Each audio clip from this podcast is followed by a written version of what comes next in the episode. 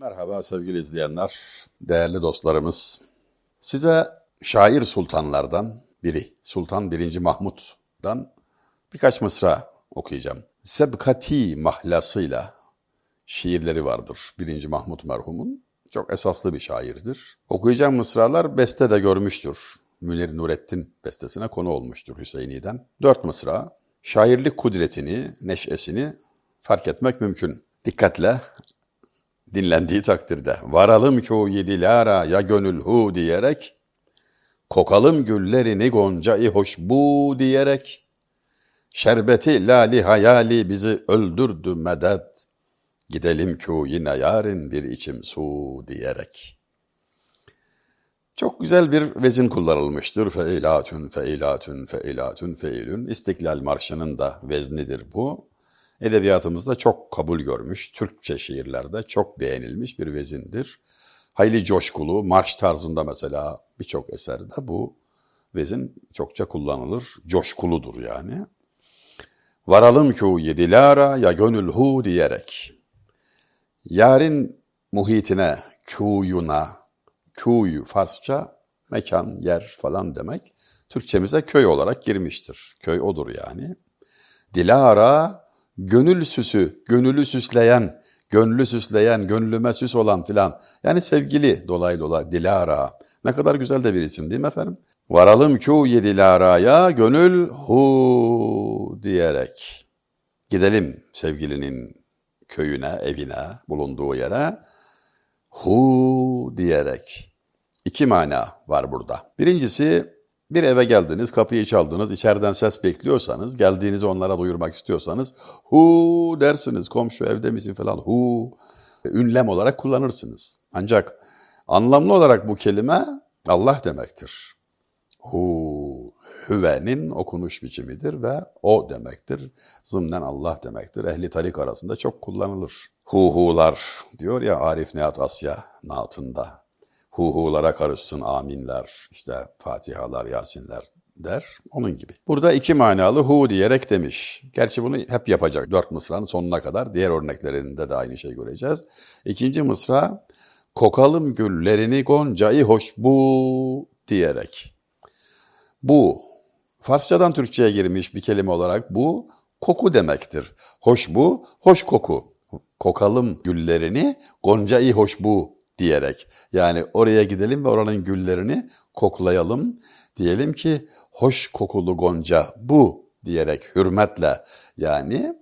Fakat Türkçedeki bu olarak da gonca-i hoş bu diyerek yani hoş olan gonca, güzel olan gonca, gönlümüzü kaptırdığımız sevgili işte budur diyerek koklayalım. Kokalım güllerini goncayı hoş bu diyerek. Şerbeti lali hayali bizi öldürdü medet. Ona kavuşma arzusu, onun sözlerini duyma. Burada dudakları şerbeti lali hayal ediyor ama bu şu demektir zımnen çok daha zımnen falan değil çok açık olarak e, onun sözleri, onunla buluşma, onunla sohbet etme hayali bizi öldürdü. Çok büyük hasret ifadesi. Gidelim köyüne yarın bir içim su diyerek. Burada da yine iki manayı şu şekilde kul. Gidelim köyüne yarın yani orası açık sevgilinin mahallesine gidelim. Bir içim su diyerek. Yani sürüne sürüne giden çok susamış birinin bir içim su diye yalvararak gidişini resmettiği gibi bir içim su güzelliğindeki o sevgiliye gidelim. İşte o bir içim sudur. En güzeli nasıl tarif ederiz? Bir içim su. Gayet örtülü, isim zikredilmeden Medine-i Münevvere'ye bir yolculuk resmedilmektedir. Gonca-i hoş bu Resulü Zişan'dır aleyhissalatu vesselam. Hoş koku, bu kokudan hatırıma gelen bir şey söyleyeyim. Bazı eserlerin etrafta gördüğümüz bir hattat, Safi merhum, hattat Safi. Necip Fazıl merhum bunu anlatır yani sempatiyle, sevgiyle Abdülhakim Arvasi Hazretleri'nin sohbetine gelip gidenler arasında olan ki onlar ehibba derlerdi. Dostlar, ahbabın çoğulu, ehibba derlerdi birbirlerine. Onlardan biri Necip Fazıl Kısakürek, biri de Hattat Safi idi. O ve Ben isimli kitabında e, anlatır Safi'yi. Safi Hattat, efendim iyi bir Hattat, güzel bir Hattat. Eserlerini görüyoruz etrafta. Benim evimde bile vardır yani birkaç örneği. Kısa boylu, garip, çelimsiz bir kimse. Garip nasıl olur? İşte öyle yani. Böyle bir garip vardı Ashab-ı Kiram içinde. Abdullah İbni Mesud radıyallahu anh en çok hadis rivayet eden sahabi oydu. Allahu aleyhi. Ebu Hureyre'den sonra belki. Radıyallahu anhuma ikisi içinde. Hatta radıyallahu anhum bütün ashab-ı kiram içinde zikretmeden geçmeyelim. Bedir Harbi sonrası Ebu Cehli gören var mı? Amr bin Hişam, Ebu Cehli gören var mı diye Efendimiz sorduğu zaman yanındakilere bulunması gerektiği, harp meydanında aranması gerektiği anlaşılıyor. Abdullah İbni Mesud bu işi talep ediyor. Efendim bir işe yaramıyorum ya Resulallah ben diyor cenk edemiyorum, kılıç sallayamıyorum, çelimsiz, zayıf bir kimse. Bu işi bana ver diye kırmıyor. Efendimiz onu tevcih ediyorlar. Gidiyor ve buluyor. Yani aralarında bir konuşma cereyan ediyor son anlarında Ebu Cehil'in. Burada da Hattat Safi merhum çelimsiz fakat çok güzel bir Hattat, ince ruhlu, sanat ehli. Abdülhakim Efendi bekleniyor. Sohbete mehibba toplanmış. Yeri hazır, rahle önünde gelecek. Bu arada bir nükte yapıyor. Biraz da böyle sevilen çok yakın durumda hafif tertip şımarık yani şımarıklık yapabiliyor. Sahibinin yatağına, yastığına yatabilen kedi gibi yani. İki satır, iki mısra yazıyor ve kağıdı rahleye bırakıyor. Abdülhakim Efendi geliyor, kağıdı çevirip okuyor ve gülmeye başlıyor. Sessiz sessiz, için için gözlerinden yaş gelecek kadar gülüyor.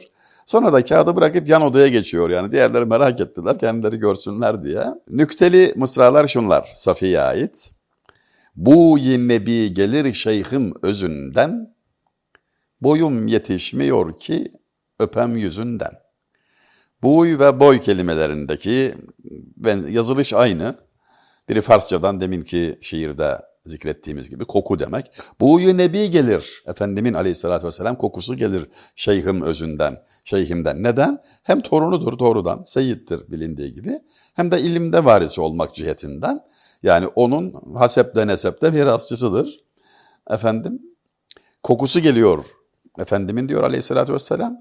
Boyum yetişmiyor ki öpem yüzünden diyor. Kısa boylu olduğunu da acındırıcı bir biçimde şiire koymuş. Velhasıl sevgili izleyenlerimiz, takipçilerimiz küçücük nüktelerden, küçücük ayrıntılardan muhabbet tezahürleri, sevgisini gösteriyor, acındırıyor efendim.